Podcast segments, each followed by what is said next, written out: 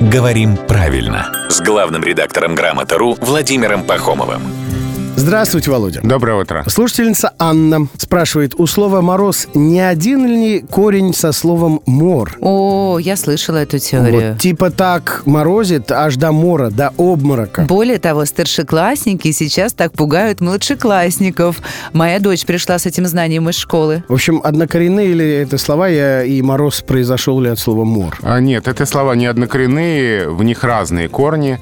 А, мороз — это один корень со значением «холодный». Кстати, к тому же корню восходят и слова а, «мерзнуть», что понятно, а еще «мерзкий». Даша. Да, здесь с переносным значением, поскольку холодный это неприятный. И он мерзкий, да. да. и вот мерзкий это неприятный, да, Как будто зноба до морозный. дрожи. Да, именно так. Вот это слова родственники.